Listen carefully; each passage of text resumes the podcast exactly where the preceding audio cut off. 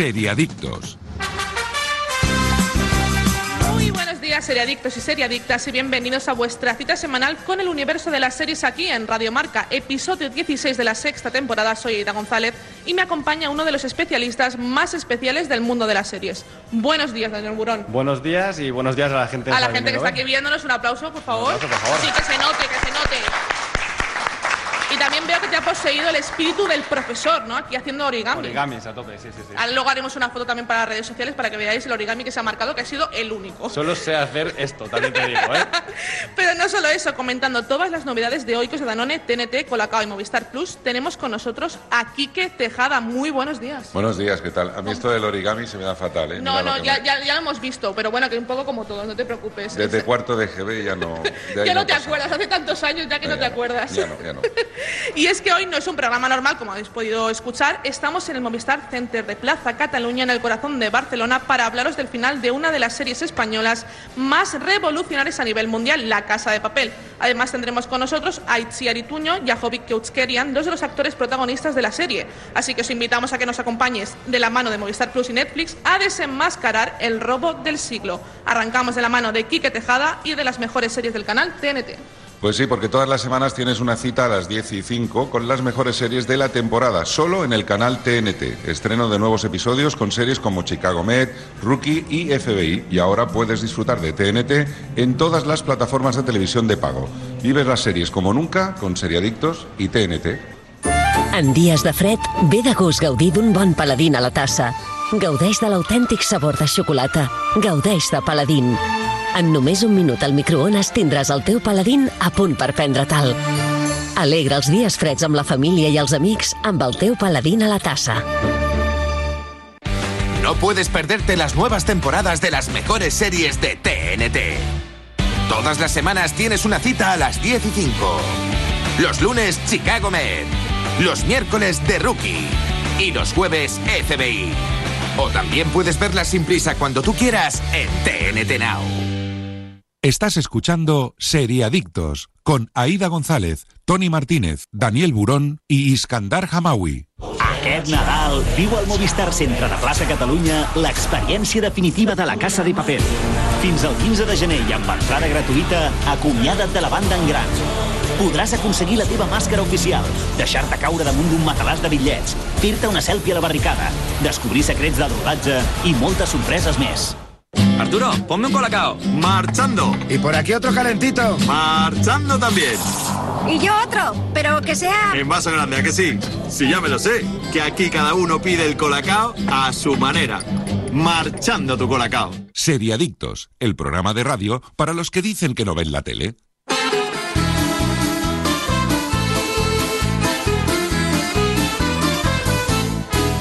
Una mattina mi sono alzato, vela ciao, vela Y continuamos en Ser Adictos para hablar del final de una era, la última temporada de La Casa de Papel, la ficción española más vista en todo el mundo. Además, la banda se ha puesto manos a la obra y además es que se ha colado en las oficinas de Oikos de Danone para robarles. ¿No es así, Quique? Es que no te puedes ni imaginar la que se ha liado en las oficinas de Oikos de Danone. La banda de la Casa de Papel se ha hecho con lo más preciado y placentero para Danone, los Oikos y sus últimas innovaciones. Además, nos han, hecho nos han hecho cómplices del robo porque nos han enviado mogollón y mogollón de cajas y cajas fuertes al Movistar Center de Barcelona con los deliciosos Oikos de Danone para que nosotros también podamos disfrutar de las últimas creaciones de Oikos de Danone. Pero mientras pensamos cómo librarnos de las pruebas y qué hacemos con los Oikos de Danone que nos han hecho llegar, vamos a hablar de la última temporada de La Casa de Papel junto al equipo de Seriadictos. Ves las caras de aquellos a los que has fallado. Y es como si una bola de fuego te atravesara el pecho.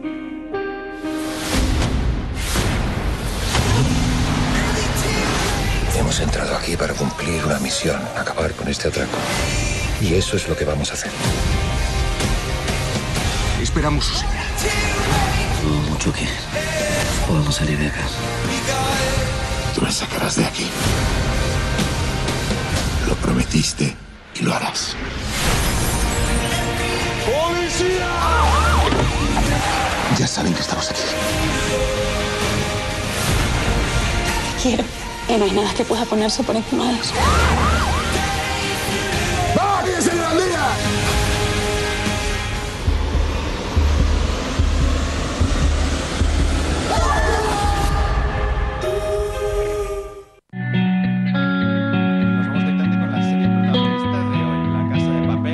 Segunda parte y la parte final de la quinta temporada que empezó en 2017 en Movistar, en, perdona, en, En Antena, Antena 3, 3. y luego pasó a Netflix, que también tenéis disponible en Movistar, creada por Alex Pina, eh, es un género drama atracos, yo diría que es un subgénero Un thriller, atracos, también thriller, podríamos. y habla de una banda que se encierra en, eh, en una casa, bueno, en la casa de la moneda y intentan robarla a la vez que el pueblo va apoyando a la banda más que a la propia policía que intenta atraparles. Y en esta segunda, en esta última parte veremos también a la banda que se encierra en, en- el Banco de España para intentar robarlo, pero bueno, las cosas le están saliendo un poco regular como vemos también esta última temporada. Yo para dar mm, mi opinión, la verdad es una serie que yo seguí desde, desde el principio en casa con mi madre y en, en Antena 3 y después eh, pegó el pelotazo en Netflix. Y la verdad es que a mí creo que el final es un final completamente digno para lo que es toda la serie. Para mí es un final eh, perfecto. No, no- otro final, bajo mi punto de vista, hubiera tropezado, hubiera caído en otras cosas y yo para mí creo que es el final perfecto para, para esta gran serie que también tenía muchas expectativas y que yo creo que ha sabido eh, saldarlas bastante bien eh, y ha sabido salir un poco de, de a lo mejor de la maldición que podría pasar, por ejemplo, con el final de Juego de Tronos o con algunos finales de algunas series que llevan mucho tiempo y que, y que no, que ha sabido resolverlo muy bien y yo animo, lo, hice la semana pasada las recomendaciones del programa pasado, pero yo animo, si abandonasteis la serie porque no, no os convencía, yo de verdad que os animo a que la veáis, a que la acabéis, porque de verdad que vais a quedar muy satisfechos con el, con el final de, de esta serie, bajo mi punto de vista. Sí, sí, al final tenías que cerrarle de alguna Hay que cerrarlo de alguna forma, siempre se dice lo mismo, hay que, una serie hay que cerrarlo de alguna forma. Y si algo bueno tiene esta serie es que nunca sabes, ¿no? Cómo va, cómo van a resolver el siguiente Exacto. lío en el que se han metido, ¿no? Y- Y, siempre hay el profesor que tiene algo, una arma definitiva, un plan B, un plan C, un plan Z, A, B y C, y que eh, acaban, acaba resolviendo eso, ¿no? Y parece que nunca sea posible, pero siempre hay alguna salida más, algún plan oculto y algo que te han dejado ir, pero que tú no pillas como espectador y luego te hacen el giro y, y de te hecho, resuelven. de hecho hay una cosa que me gusta mucho de esta última temporada sobre todo, que el profesor deja un poco de, de ser como el, el eje de esto de los planes, sino que toda la banda coge muchísimo peso en este sentido y acaban ellos mismos sacándose las castañas del fuego en muchísimas ocasiones, que también está muy bien ver cómo eh, cuando algo puede fallar, cómo se puede resolver desde, desde dentro de, de, en este caso, del Banco de España, que, que vaya pifostio han montado también, también te lo tengo que decir. Pero bueno, para no, hacer, para no estirar mucho y no hacer muchos spoilers, porque a nosotros no nos gusta hacer spoilers, vamos a dar un poquito unas noticias, unas novedades, sobre todo, todo por el especial de la Casa de Papel. Sí, porque después del final eh, han aprobado un spin-off que protagoniz- protagonizará el personaje de Berlín para Netflix también. De momento creo que sí. se llama Berlín, ¿no? Sí, Es de hecho todavía no han, dado, oficial. no han dado ningún, ningún, ningún nombre oficial. Eh, Pedro Alonso vivirá sus propias aventuras, de la que ya podemos ver un avance en, las, en, las, en esta última temporada y las temporadas anteriores realmente, desde que desapareció en la segunda temporada, eh, lo hemos ido viendo en flashbacks durante toda, durante toda la serie. Y es un personaje que a pesar de que ya no, ya no pueda salir en las, en las siguientes, sigue siendo un personaje clave y un personaje canon que todo el mundo cuando hablas de la casa de papel te habla de Berlín y te habla de, de Nairobi. A mí siempre me hablan de Berlín y de Nairobi, cuando, bueno, obviamente del profesor, ¿no? Pero de miembros de la banda, Berlín y Nairobi son, son los canons y esta serie saldrá en 2023, todavía se está rodando. Y en, en las entrevistas que se le han ido haciendo a, a Pedro Alonso, que es el, el actor que, que interpreta a Berlín en la serie, eh, él espera que sea que salgan que exploren otros caminos Mm. que no él se lo imagina un poco más Ocean's Eleven yo mm, la comparación que siempre he cogido es de Lupin de la serie Lupin Sí, un poquillo también. del sí, sí, ladrón sí. de guante blanco él también es muy carismático y creo que podría salir muy bien una serie más tirando un poco a la dramedia más que más que a la comedia eh, o sea me- me- más que el drama en sí que es la, la- la serie de la casa de papel bajo mi punto de vista Sí, thriller con robos imposibles, ¿no? exacto Que- exacto de hecho en la última temporada lo vemos en la última temporada vemos eh, La trama en Venecia. ah, exacto hay una trama maravillosa con Berlín y creo que sí sí en ese en ese en ese eh, en ese camino creo que la serie puede ser muy divertida y puede ser muy interesante explorar además Eh, me gustaría ver si recuperan algún personaje de... El personaje de su hijo, ¿no? En teoría nos han presentado este- en estos Eh, flashbacks, en yo estos creo que lo vamos flashbacks. a ver. Yo también creo que lo veremos y a ver si recupera algún personaje de la banda. Por ejemplo, Palermo, que, se que sabemos que se conocen de Ujú. antes. Estos personajes yo creo que podría estar muy bien Al recuperar. profesor, ¿no? Que Al eran amigos, eh, Aunque yo creo que, bueno, Álvaro Morte ahora mismo está en otros, en otros menesteres. Está con... La Rueda del Tiempo en. Amazon Prime. está. Exacto. Y veremos. Pero bueno, un cameo como... No, seguro, o el- incluso el final de la temporada, ¿no? Sí. El rollo, cómo se conocen y tal, no Mm. estaría nada mal. Sí, sí, sí. Pero bueno, vamos con la siguiente novedad de la Casa de Papel. Bueno, mi favorita o, las cosas más raras que han ocurrido gracias a la Casa de Papel es que se va a hacer una versión coreana que contará con un actor del juego del calamar. que es el próximo año 2022, podremos disfrutar de la versión coreana de La Casa de Papel. De hecho, esto se anunció a través de un vídeo colgado en las redes sociales de la plataforma, donde vemos al actor coreano Park Hae-soo, al que conocemos por su trabajo en el juego del calamar, anunciar que será Berlín en la versión asiática. Además, a principios de año se presentará también la careta que este grupo de atracadores utilizará, dejando de lado la típica máscara de Dalí, que allí en, en Corea no tiene mucho sentido que, que se utilice. Supongo que recurrirán a algo de, de algo de cultura, cultural, ¿no? Sí. sí, algo de, Bueno. algo de cultura general que, que sea reconocible para, para el público coreano. Pero oye, la casa de papel se hace las coreas. Yo solo con el manejo que tienen los coreanos, del cine coreano, del thriller, del thriller absoluto, de tensión pura, yo creo que puede ser un bombazo, ¿eh? De hecho, además, eh, no sé si otra curiosidad, en el juego del calamar los, los monos que se utilizan, que Sí. son fucsia, están eh, inspirados y los mismos, eh, el mismo creador de la serie lo dice, se inspiró en los monos de la casa de papel y quería algo tan icónico como lo que había conseguido la casa de papel. Es que si algo tenemos que decir bueno de la Casa de Papel es que, y es algo que yo siempre valoro muy positivamente, es que es icónica. O sea, que Es tú muy- es una, una serie muy icónica. es, eh, Exacto. es básico para una serie, ¿no? Y ahora pues, no, no puedes evitar ver la máscara de Dalí y la relacionas completamente a la casa de papel. Es Incluso que- un mono rojo, que Exacto. fuera de cualquier otro contexto es un mono rojo, ¿no? Ya por lo que sea te recuerda a la Casa de Papel. Eh, yo creo que en el juego Calamar el rosa no favorecía tanto, ¿no? El fucsia ese. Pero sí que, bueno, ya ha, sido icónica también la máscara, Mm. ¿no? Y supongo que si los coreanos han sabido hacer esto, sabrán hacer algo, algo distinto, pero que nos recuerde a la Casa de Papel de alguna forma, no lo sé. Yo, creo, yo tengo verlo, ¿eh? mucha, mucha, o sea, si, si algo tengo es curiosidad por verlo. Totalmente. Eh, de verdad que se han ganado mi curiosidad, lo veremos el año que viene, veremos a ver eh, cómo sale llevar la casa de papel a, a Corea y, y a ver cómo lo hacen. Si lo hacen también como en el juego del calamar y como muchas películas y series que ahora mismo están un poco en auge, el, el cine, series asia- eh, coreanas sobre todo, Mm. eh, está muy en auge. Yo creo que si lo hacen también como el juego del calamar, que a mí es una serie que personalmente me gustó mucho, A mí me tienen, tienen el sí. Y aparte eh, traen a un personaje ya del juego del calamar que ya lo han hecho bien para darle mm, Ya también han presentado soporte. el resto del cast, ¿eh? ya tenemos todo Sí, el cast. ya lo tenemos puedes el cast, lo podéis en encontrar redes. también en redes. Y oye, tiene muy buena pinta. Tokio se parece muchísimo a Úrsula Corberó. Tokio es como la versión de Úrsula Corberó En coreana. Es Es, es- espectacular. es- es- es espectacular, sí, sí, se parecen muchísimo. Sí, sí, me gusta mucho. A mí también. Bueno, sin salirnos del juego del calamar, ¿no? Eh, pues eh, tanto el juego del calamar como la Casa de Papel son unas de las series más vistas de, de la plataforma Netflix. Según los listados ofrecidos por la plataforma, el juego del calamar acumuló 1.600 millones de horas vistas en sus primeros 28 días de exhibición. Esto la convierte en la serie más vista de la plataforma, pero la Casa de Papel no se queda atrás. Eh, con, con 1.440 millones de horas vistas, superando sus temporadas anteriores y colocándose como la segunda serie más vista de Netflix. Y en tercer lugar tenemos un clásico que le gusta mucho a, a nuestro amigo Dani, Ujú. Stranger Things, que alcanza las 1.009 horas vistas de su segunda y tercera temporada. A mí lo que me alucina son que, que el juego del calamar tenga tantas, porque no son tantos capítulos. Si tú lo no, piensas, no, no, no, claro, Realmente. porque esto es un, es un, un cúmulo de todas las temporadas, de de- horas, de todas las temporadas que hay.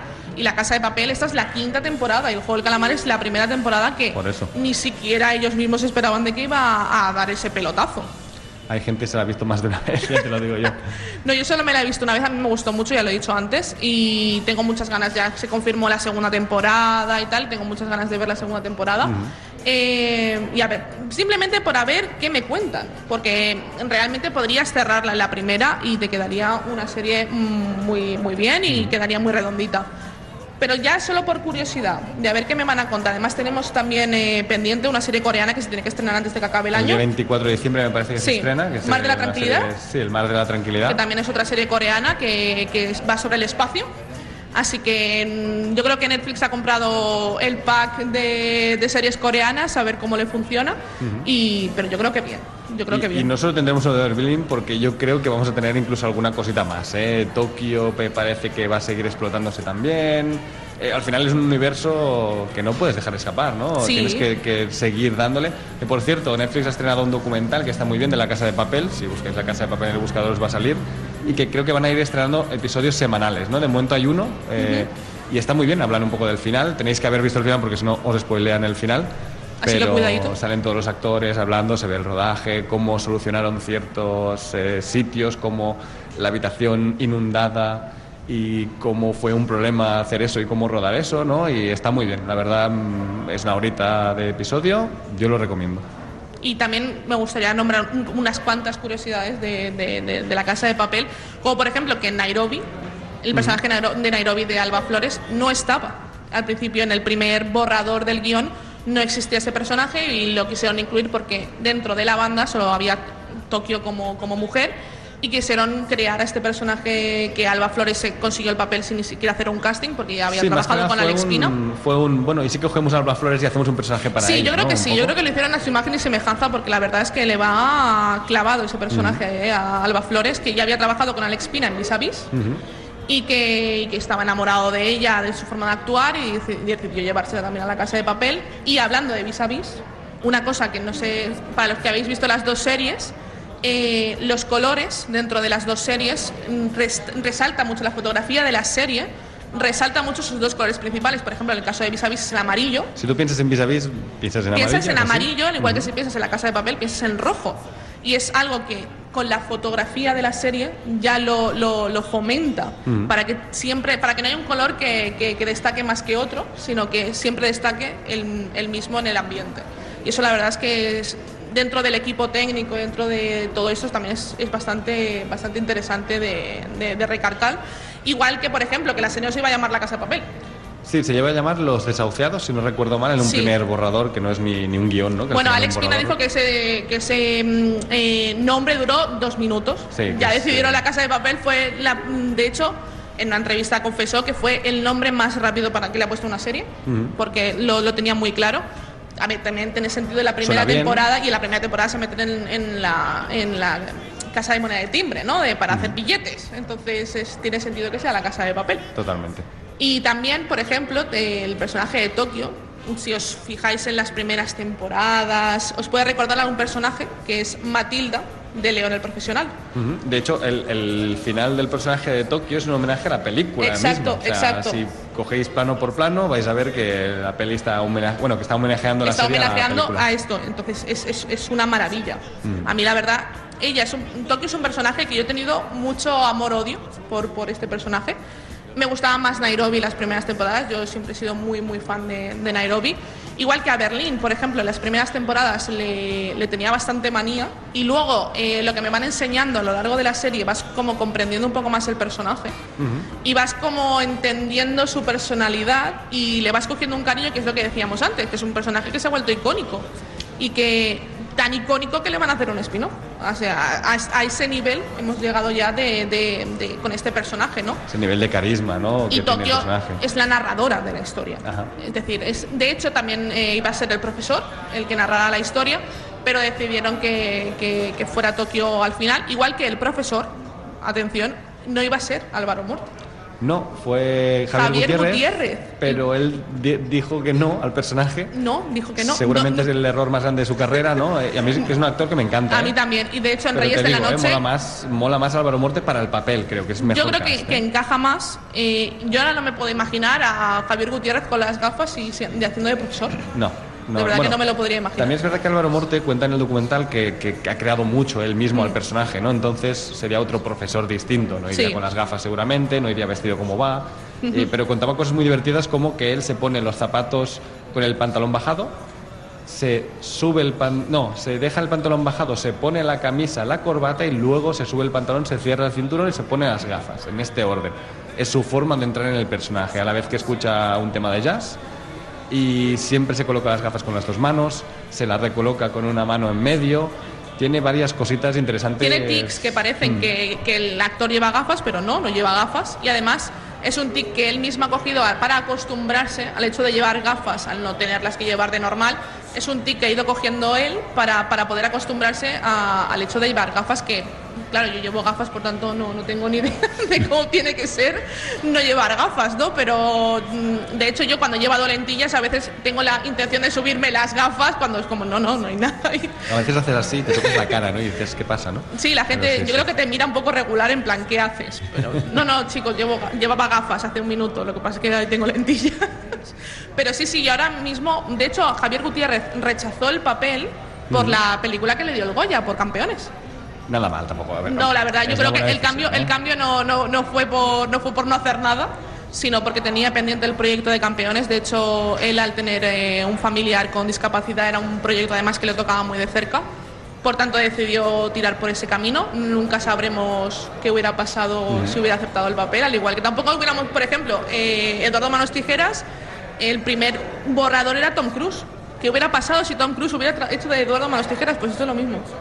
Pues lo hubiera hecho fantástico, como todo lo que hace Tom Cruise. Uy, defensor de Tom Cruise, ¿eh? Siempre. Y bueno, y aparte, eh, yo lo que quería también comentar de la serie es que em, las relaciones interpersonales, que es algo que destaca mucho dentro de, de la casa de papel, creo que hace que los personajes evolucionen de, de unas formas que al final de la serie no podías llegar a, a imaginarte viendo las dos primeras temporadas, que recordemos, lo que decíamos, eran dos temporadas que estuvieron en Antena 3, que se emitieron. Tuvo una, una audiencia bastante buena, correcta. También Y- las horas en las que se emitía. Eso te iba a decir, eh, hizo un cambio, hicieron un cambio de Mm. horas, que es algo muy habitual en, te- en Antena 3, ¿no? Sí. Y, y al final la- se perdió mm, gente por en medio, ¿no? La primera Mm. temporada había mucha gente, la segunda bastante menos. Ujú.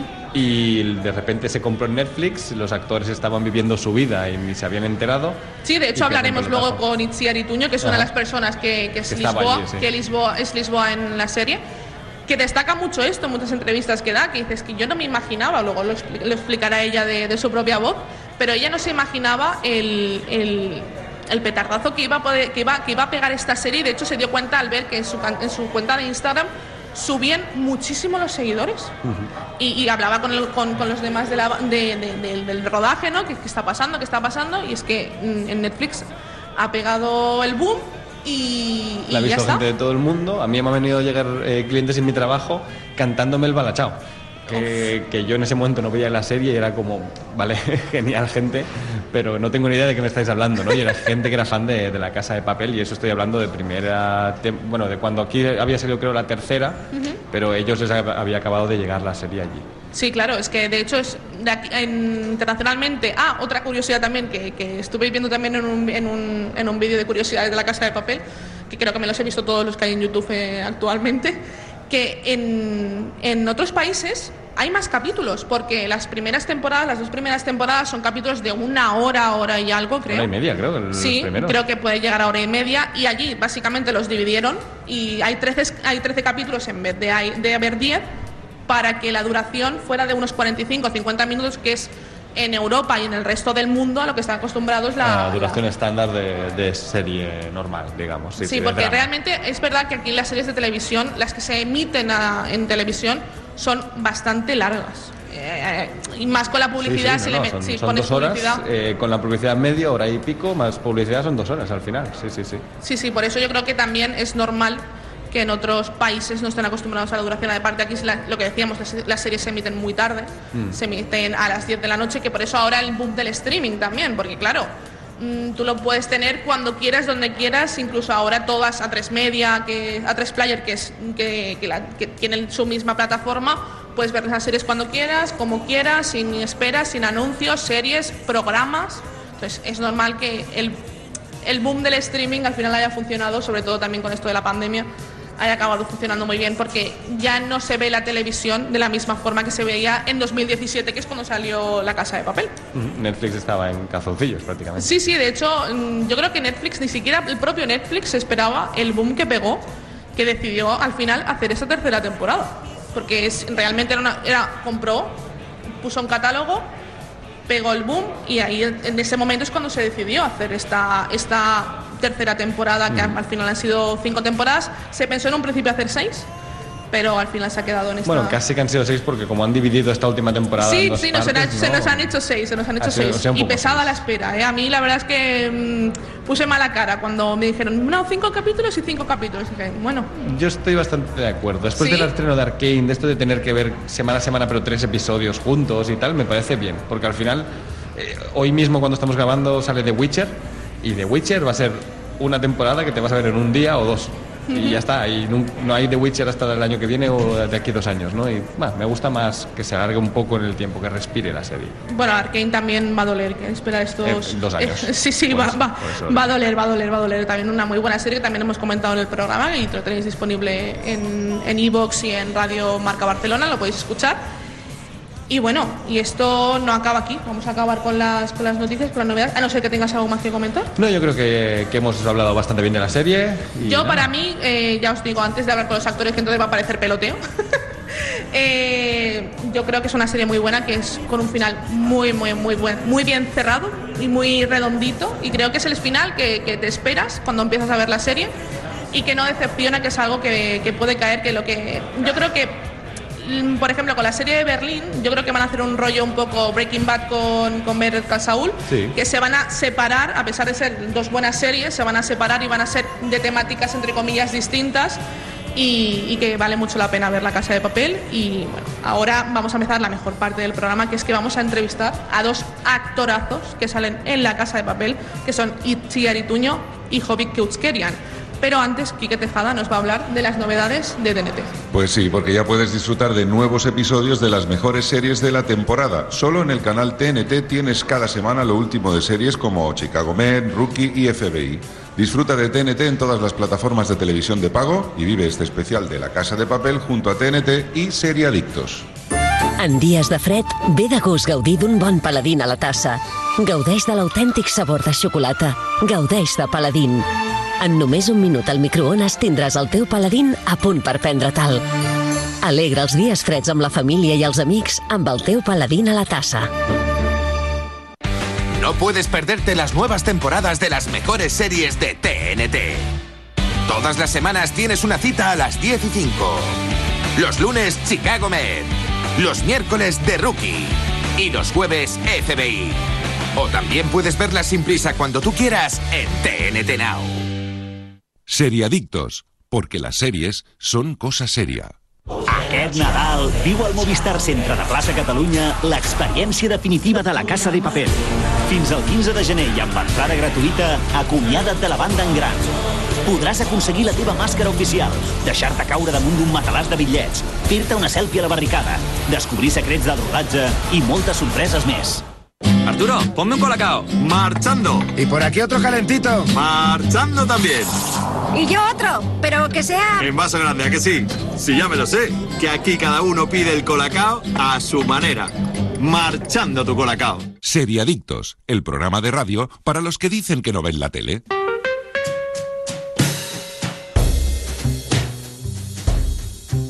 Más dilación ni preámbulos, damos la bienvenida a Itziar Ituño y a Jovic Keutskerian, dos de los protagonistas de La Casa de Papel.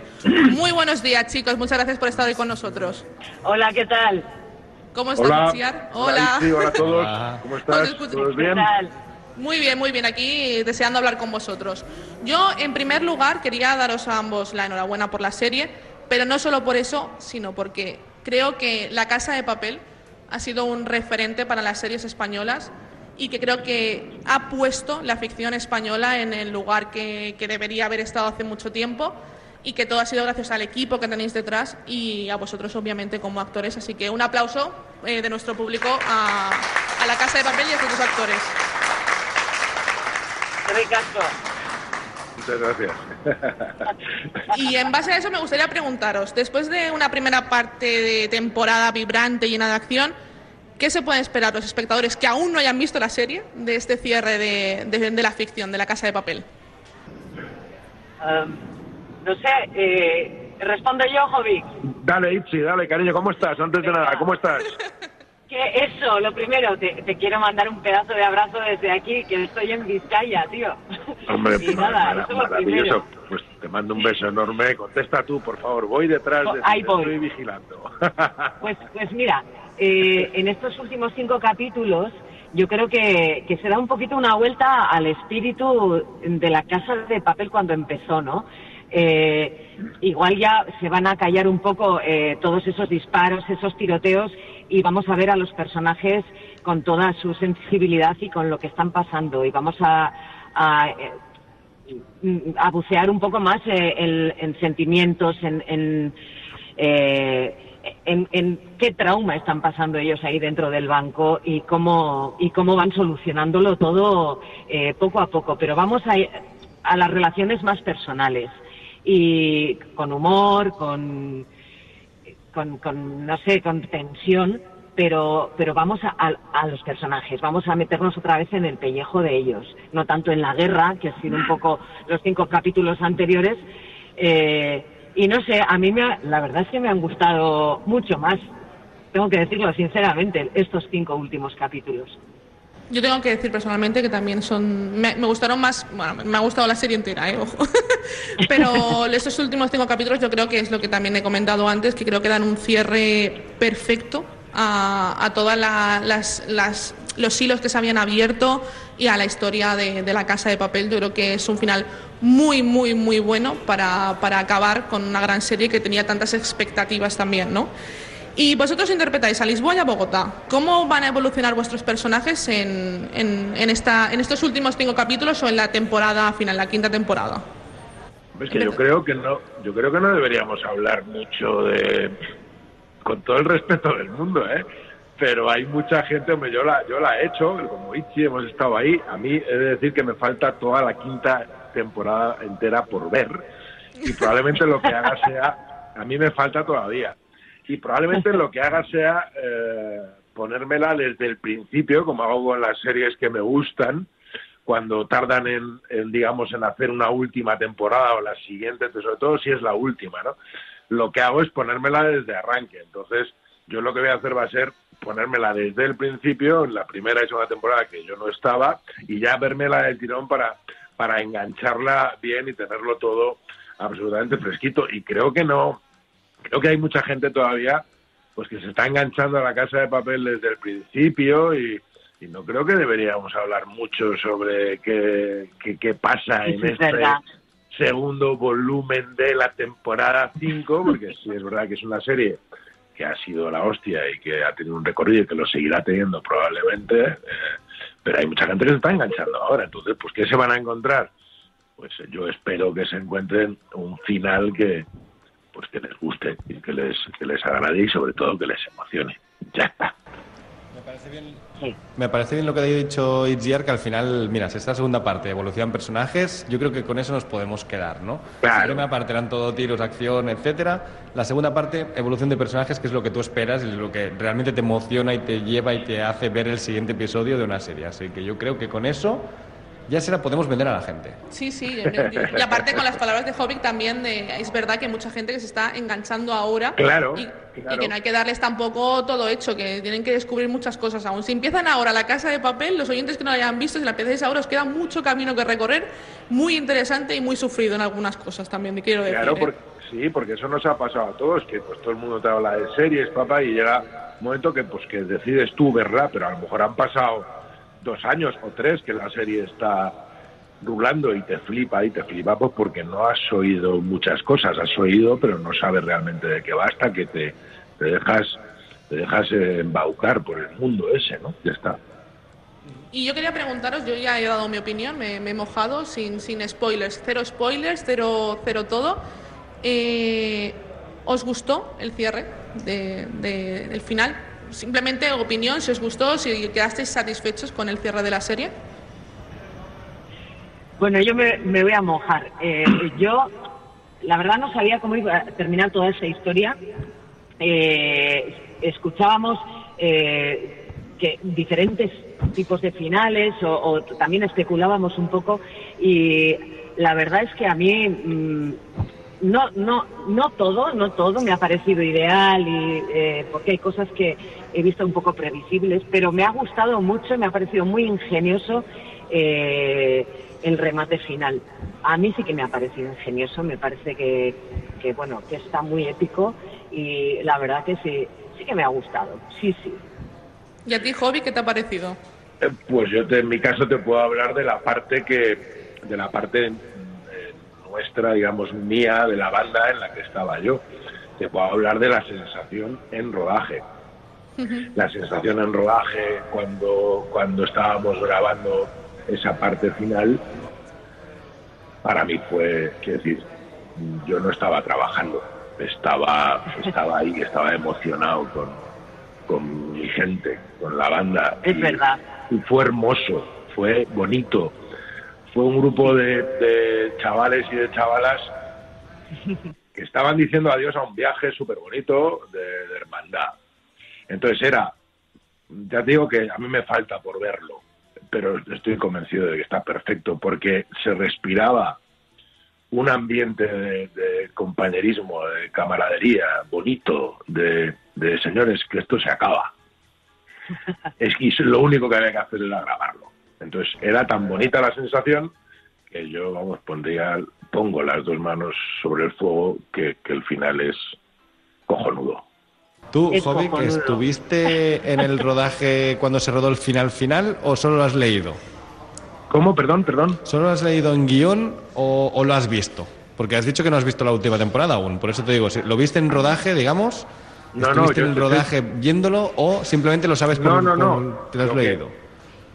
No, no, quiero decir, la- te he hablado, lo que he dicho ahora hace un momento es de, de lo que me tocaba a mí rodar Lo con mis digo, por eso lo digo, ¿eh?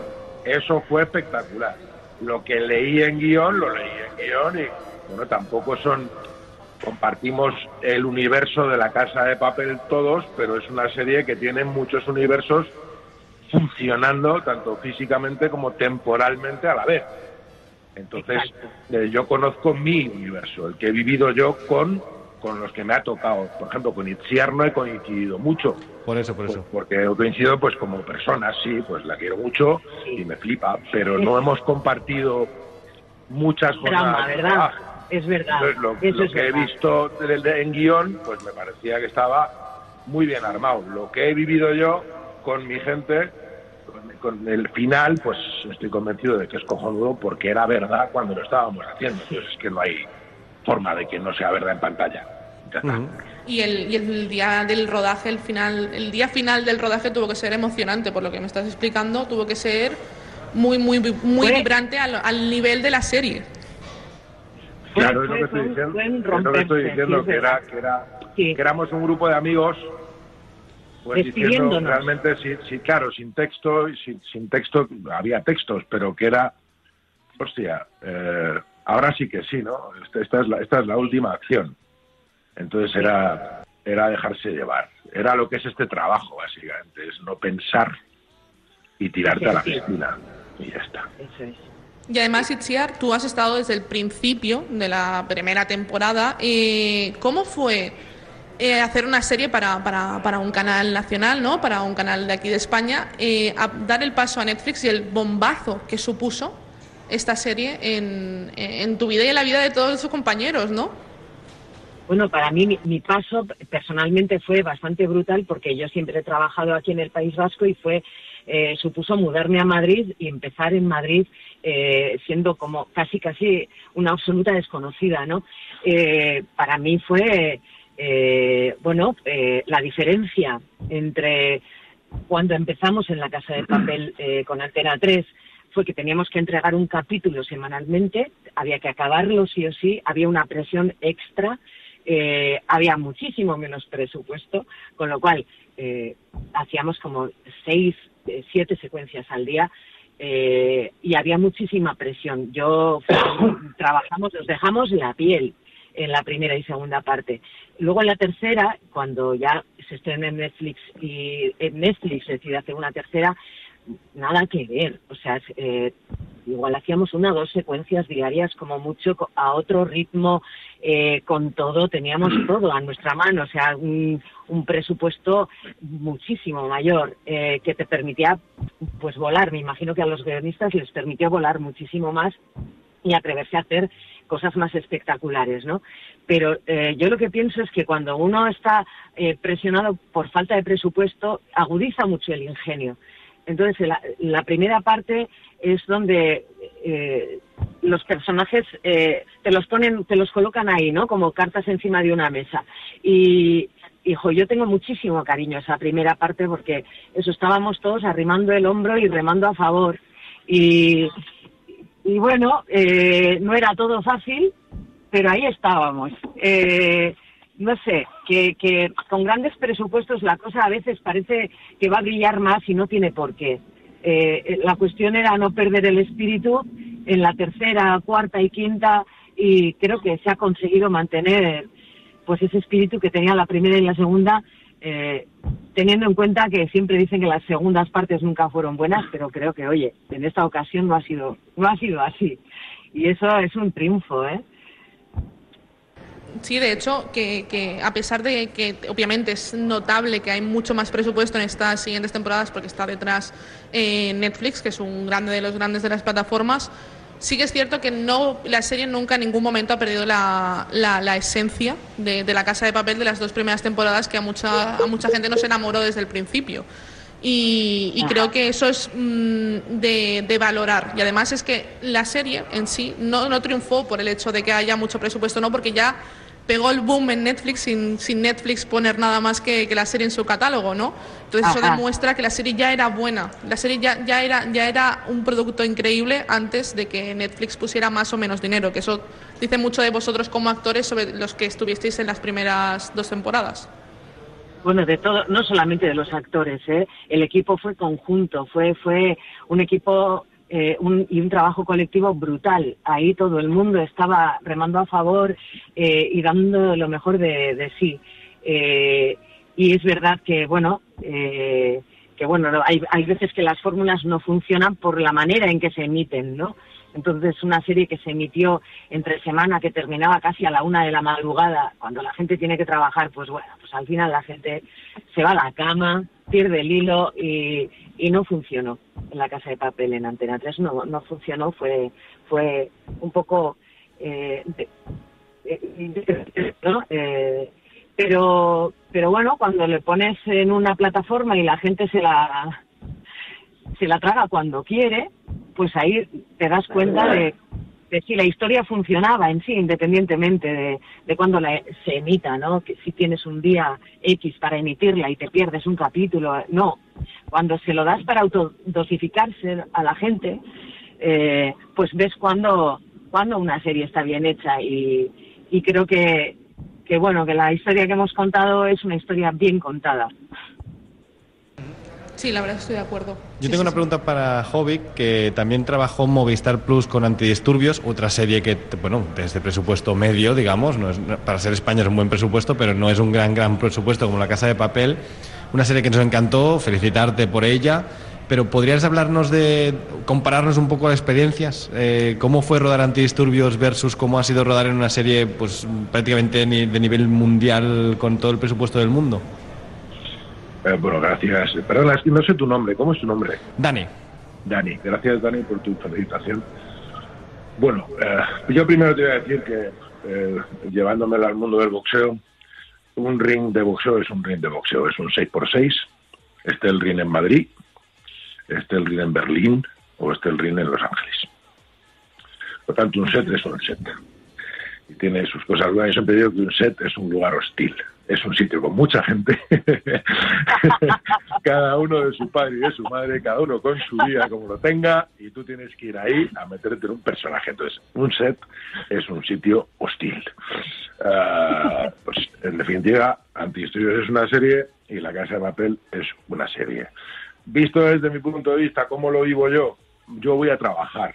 Yo, yo creo que cualquier compañero mío tú no estás haciendo la casa. Yo no voy a hablar de los demás, voy a hablar de mí para no meterme en jardines. Yo no estoy rodando la casa de papel pensando que estoy rodando la casa de papel. Un producto eh, al mundo, no. No estoy rodando la casa pensando que estoy haciendo, como dicen muchos compañeros, que ya era motivo de coña para mí, por lo menos, un global show. Sabes el concepto este de global show. No. Yo estoy en el set a lo que estoy, a mi compañero, a lo que dice, a lo que hace, a hacer mi trabajo en antidisturbios exactamente igual. Entonces, no hay diferencias en relación a la forma de trabajar del equipo y a la forma de trabajar del director o de los directores. Esa es la única eh, diferencia que hay, pero, pero a la hora de currar, pues es una historia que tienes que contar, tienes que hacer tu trabajo, tienes que hacer tu personaje y tienes que estar al 100% en lo que estás. Por lo tanto, no hay una, yo no he notado mucha, mucha diferencia, salvo en cuestiones técnicas de formas de trabajar de cada uno. Ya está, pero eso es algo que me guardo para mí. Y también, bueno, hablando de directores, eh, el otro día vi que en una entrevista contaste que te ibas a retirar un tiempo, pero el último proyecto que tienes es con Paco León. ¿Nos puedes comentar algo sobre el proyecto o aún es secreto? Aún no se puede decir nada. No, el proyecto está. Bueno, sí, yo paré después de la casa de papel porque necesitaba hacer exactamente lo que estoy haciendo. Es ar- armarme de recuperar mi tranquilidad, mi lugar, mi centro, limpiarme, estar maravillosamente bien como estoy ahora. Estoy súper feliz porque el último pasito era dejar de fumar y he dejado de fumar. Y sí, y ¿En sí, cariño, serio? he dejado de Hostia, fumar que estaba tío, ¿qué en tres paquetes de Malboro. Soriona, que enhorabuena, amores. Muchas joder. gracias, muchas gracias. Estoy, Joder. estoy- estoy encantado, ¿eh? Como estoy muy, muy, muy feliz. Y con Paco ya terminamos, eh, no creo que me meta en ningún jardín diciendo eso porque ya hemos terminado. Eran, Paco me llamó, era un, era un personaje eh, chiquitito que también me llamó eso mucho la atención y me apetecía porque eran, lo mío eran cinco días de rodaje, entonces me lo, y fue como eh, eh, julio, entre julio y agosto, ¿no? Pasados, y dije, bueno, pues ya llevaba descansando cuatro o cinco meses, estaba bien, digo, bueno, pues me apetecía mucho conocer a Paco que no le conocía y trabajar con él, me parece un, un tipo maravilloso y un director magnífico y sobre todo un tipo maravilloso con la- las ideas muy claras y, y un tipo que hace equipo, que para mí eso es fundamental. Y dije, pues sí, claro que sí, claro que me embarco con este personaje chiquitito contigo y claro que sí hago la peli. Estoy encantado, creo. No he visto nada porque yo no soy el tipo de actor que va al combo a mirar. Yo voy al combo donde está el director si el director me llama. Si no, no voy, no se me ha perdido nada. Si está bien, pues está bien y ya está. ¿ok? Entonces no he visto nada. Pero tengo la certeza de que de que de que Paco mm, de que ha hecho un peliculón. No tengo vamos, no tengo ninguna duda, estoy convencido de ello, así que estoy muy contento de haber trabajado con él y de haber participado en el proyecto. Y ya para, para terminar la entrevista, nos gustaría preguntaros, es una, es una pregunta que hacemos siempre a todos los invitados, que es ¿qué serie estáis viendo ahora que nos, os gustaría recomendar a nuestros oyentes que vieran? La Casa de Papel la hemos recomendado mucho. Una serie, en- hay una serie en Amazon ah, que se llama Sucesión, es espectacular. No, no no, no, no me, no me suena. Bo- No, no, pero bueno, le, le echaremos un vistazo. Le echaremos un vistazo. ¿Y tú, Itziar, qué nos recomiendas? Espectacular. Pues mira, yo no tengo Amazon Prime, eh, pero te- eh, ahora mismo no estoy viendo ninguna serie porque estoy haciendo teatro y la vida se me va en eso. Entonces, lo que voy a hacer es recomendar una que me ha impactado mucho, que, que, que se titula El colapso, es francesa, está en filming y se la recomiendo a todo el mundo porque uf, me parece una serie impactante, muy crítica. Pero el colapso lo he visto yo en filming, es de, es de- es de ¿Has visto colapso? Es de una pandemia. Qué ¿no? pasada. Sí, es, es, una, es un colapso. Es, se va, Sí, bueno, sí. se va la electricidad, es todo, Maravilla. todo La el caos tiempo la La miseria humana que sale. Sí, a mí es de las que más, más me han impactado. Y últimamente, bueno, he, hecho, he visto La Asistenta, que me ha gustado mucho también, pero ahora mismo no estoy viendo ninguna. Tengo que confesarlo. Bueno, pero No, la del colapso con- es, es una serie que hicimos en el programa además y que también nos gustó y nos encantó. O sea, que, que cogemos tu recomendación para la gente que todavía no la haya visto, el colapso en filming, de verdad muy, muy recomendada. La asistente está en Y bueno, Netflix yo, yo, yo, yo tengo que decir que he hecho una también para Netflix, que la hemos grabado aquí en Bilbao. He estado, yo he estado sin parar, joder. No he No, tenido pues ni claro. vacaciones, tío. Y, Bueno, y- pero estás bien, ¿no? Y bueno, estoy bien. Bueno, estoy con ganas de parar también un poquito, pero bueno, eh, se titula Intimidad y bueno, y no sé cuándo se estrena, pero bueno, ahí lo suelto. Pues muy bien, claro que sí. Y la- no la Estaremos pon- atentos y te llamamos, Y te ¿no? Para llamamos, cuando claro, salga, para, sí. para que te, te vengas también al Genial, programa y hablemos de ella. Pues chicos, pues muchísimas gracias por haber estado con, con nosotros en este programa especial de la Casa de Papel. Os deseamos mucha suerte y enhorabuena por este serión que, que habéis hecho. Muchísimas gracias a vosotros. Gracias, chicos. Un abrazo, gracias. Un abrazo muy fuerte. Un beso muy grande.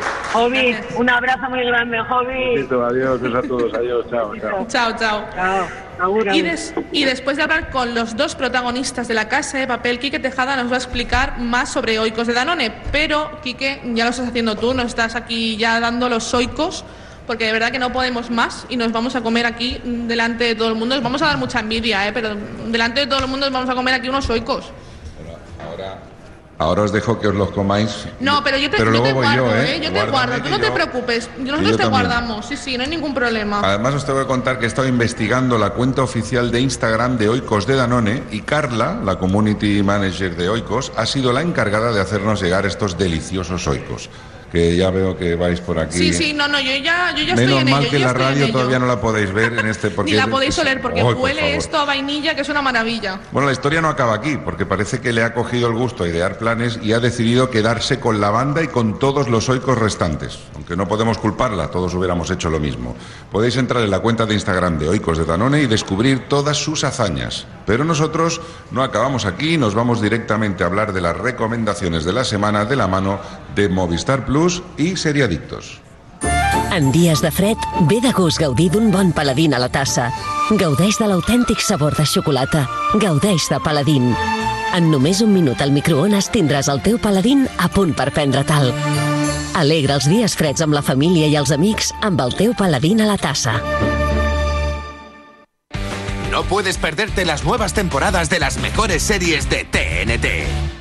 Todas las semanas tienes una cita a las 10 y 5. Los lunes, Chicago Med. Los miércoles, The Rookie. Y los jueves, FBI. O también puedes verlas sin prisa cuando tú quieras en TNT Now. Seriadictos, porque las series son cosa seria. Aquest Nadal viu al Movistar Centre de Plaça Catalunya l'experiència definitiva de la Casa de Paper. Fins al 15 de gener i amb entrada gratuïta, acomiada't de la banda en gran. Podràs aconseguir la teva màscara oficial, deixar-te caure damunt d'un matalàs de bitllets, fer-te una selfie a la barricada, descobrir secrets del rodatge i moltes sorpreses més. Arturo, ponme un colacao. Marchando. Y por aquí otro calentito. Marchando también. Y yo otro, pero que sea... En vaso grande, ¿a que sí? Sí, ya me lo sé. Que aquí cada uno pide el colacao a su manera. Marchando tu colacao. Seriadictos, el programa de radio para los que dicen que no ven la tele.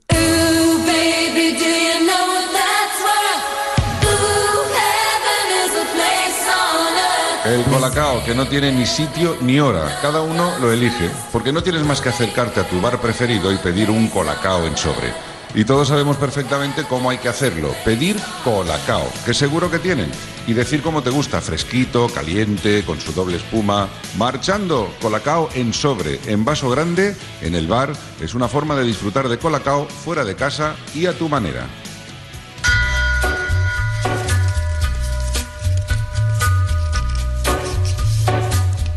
Nos quedamos con las mejores series de Movistar Plus porque esta temporada lo vamos a dar todo. Pero antes queremos destacar que cinco series de Movistar Plus se meten en la lista de los mejores contenidos televisivos de 2021 según The Guardian. Vigil, Conspiración Nuclear, Fantasmas, La Sangre Helada, Line of Duty y A la Caza del Amor. Nuestra enhorabuena a estas increíbles series que algunas hemos hecho en el programa, Dani. Sí, sí, La Sangre Helada es el último programa. eh, este. Maravillosa serie, súper, súper, súper recomendable. Recomendada, perdón. Todas ellas disponibles en la plataforma de Movistar Plus. Y ahora sí, empezamos con las últimas novedades de Movistar Plus. La segunda temporada de Alex Rider desde, este sábado, desde el sábado 11 de diciembre en Movistar Plus. Todavía, afectado por su traumática experiencia en Point Blank, Alex intenta recuperar la normalidad y desentenderse de su vida de espía. Pero tras un brutal ataque a un apreciado amigo, Alex vuelve a verse arrastrado sin remedio al mundo del espionaje, esta vez sin el apoyo de sus aliados del M16. Toda la temporada estará disponible desde el 11 de diciembre. Atlantic Crossing, la nueva miniserie de Kai McLachlan desde el 29 de noviembre en Movistar Plus. La ficción ofrece una nueva perspectiva de la Segunda Guerra Mundial, centrada en la historia de Marta de Suecia, la princesa heredera de Noruega, que se convirtió en una figura influyente en la política mundial. Vida Perfecta, ya disponible su segunda y última temporada en Movistar Plus. ¿Cuánto dura una crisis? ¿Qué viene después de una catarsis? A María, Cris y Esther la vida les dio la vuelta una vez en la primera entrega empujándolas a lo inesperado, al vértigo, y vieron cómo las fichas del tablero de su vida daban volteretas y se desordenaban. Pero ¿cómo recolocas todas esas piezas que se desordenaron en un momento de tu vida? Toda la serie disponible bajo demanda. Una serie que hemos hecho también en el programa, entrevistamos a a Leticia, Leticia Dolera, y una serie increíble. Bueno, creo que a todos del programa nos encantó. ¿Y a ti qué te pareció, Dani? Mi serie favorita española de este 2021, creo. Pues eh, mucho, mucho, ¿eh? Hay, hay por qué competir ¿eh? Para, en, esta, en este final de año. Y próximos estrenos y novedades que podrás ver en Movistar Plus. El corazón del imperio desde el jueves 25 de noviembre en Movistar Plus. La nueva serie documental original de Movistar Plus. Ponemos cara, nombre y alma a las hijas de Roma, emperatrices, senadoras, esclavas, vírgenes y gladiadoras. La inteligencia, coraje y determinación de estas mujeres merece el reconocimiento que las crónicas nunca les han dado. Roma novi- dominó durante siglos y es hora de que ellas también cuenten su historia. Movistar Plus estrena todas las criaturas grandes y pequeñas el próximo 25 de diciembre. La serie más vista de la historia de Channel 5 que adapta las novelas semi-autobiográficas de James Herriot.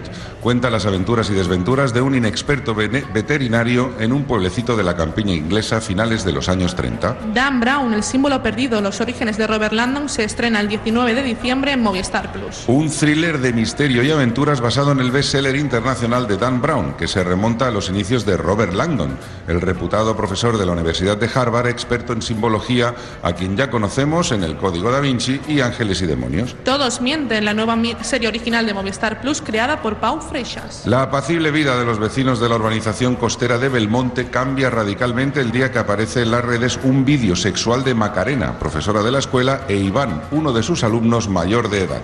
Todo se complica cuando aparece el cuerpo sin vida de uno de los habitantes de Belmonte en el alcantarillado. ¿Tendrá que ver el vídeo con la muerte? Su estreno el próximo 28 de enero. Sentimos las molestias, una serie original de Movistar Plus que llegará a la plataforma en febrero de 2022. Dirigida por Álvaro Fernández y creada por Juan Cabestañ, una comedia sobre hacerse viejo siendo joven, con Antonio Resines y Miguel Royán. Dos visiones sobre la vida, la amistad y las escalopas. Muy importante. Algunas de las series originales de Movistar Plus que podéis encontrar completas bajo demanda. Hierro, la ficción ganadora de dos premios Forqué a mejor serie y a mejor actriz de serie por Candela Peña, completa en Movistar Plus. El thriller de investigación protagonizado por una imponente Candela Peña en la Isla del Hierro, disponible completa bajo demanda. Antidisturbios. Rodrigo Sorogoyen dirige este thriller vibrante alrededor de la figura del policía antidisturbios con una puesta en escena novedosa en televisión que busca el máximo realismo de la escena. Disponible bajo demanda, la serie completa. Y desde Movistar Plus puedes acceder a Netflix y Disney Plus, además de a todos sus estrenos como la última temporada de La Casa de Papel, El Juego del Calamar, La Asistenta, La Reina del Flow en Netflix y en Disney Plus, Dopstick, Historia de una Adicción, Anatomía de Grey y lo nuevo de Marvel, Ojo de Halcón, que haremos la semana que viene. Siempre con los paquetes más económicos. Y todo esto y mucho más podrás encontrarlo en el catálogo de Movistar Plus. Y ahora, rápidamente, una recomendación. Un nombre y una plataforma. Venga, se ha estrenado Netflix en, Netflix The Witcher y yo estoy viendo The Leftovers en HBO Max. Siempre hay que recomendar una serie mítica. Leftovers, que te ha costado verla, ¿eh? Me ha costado mucho empezarla, no me está costando nada seguirla, te voy a decir, ¿eh? Yo recomiendo Halcón, que es una serie que vamos a hacer la semana que viene en el programa ya para terminarlo. Y bueno, la verdad es que muy contenta con la serie, la tenéis en Disney Plus y, si os gusta el mundo Marvel, superhéroes, todo esto, os va a Y flipar. termina la semana que viene el miércoles. Exacto. Y todo es, y ya es todo, ya hemos acabado el programa, ya hemos acabado, nos marchamos tristes por dejaros sin vuestro programa de series favorito, pero contentos porque vamos a hacer lo que más nos gusta, encerrarnos en casa, saber series y escuchar las sabias palabras de Super Ratón. El próximo programa, amiguitos, y no olviden supervitaminarse y mineralizarse. Haced caso a lo que os dice Super Ratón. Muchas gracias, Daniel. Muchas gracias, chicos. Muchas gracias, Quique. Gracias a vosotros. Y muchas gracias a este maravilloso público que ahora va a dar un aplauso, el último aplauso. Y al Movistar Center de Barcelona por habernos acogido en este maravilloso programa especial de la Casa de Papel. Nos escuchamos la semana que viene con más humor, más series y sobre todo con nosotros, con los pesados de siempre. Hasta luego.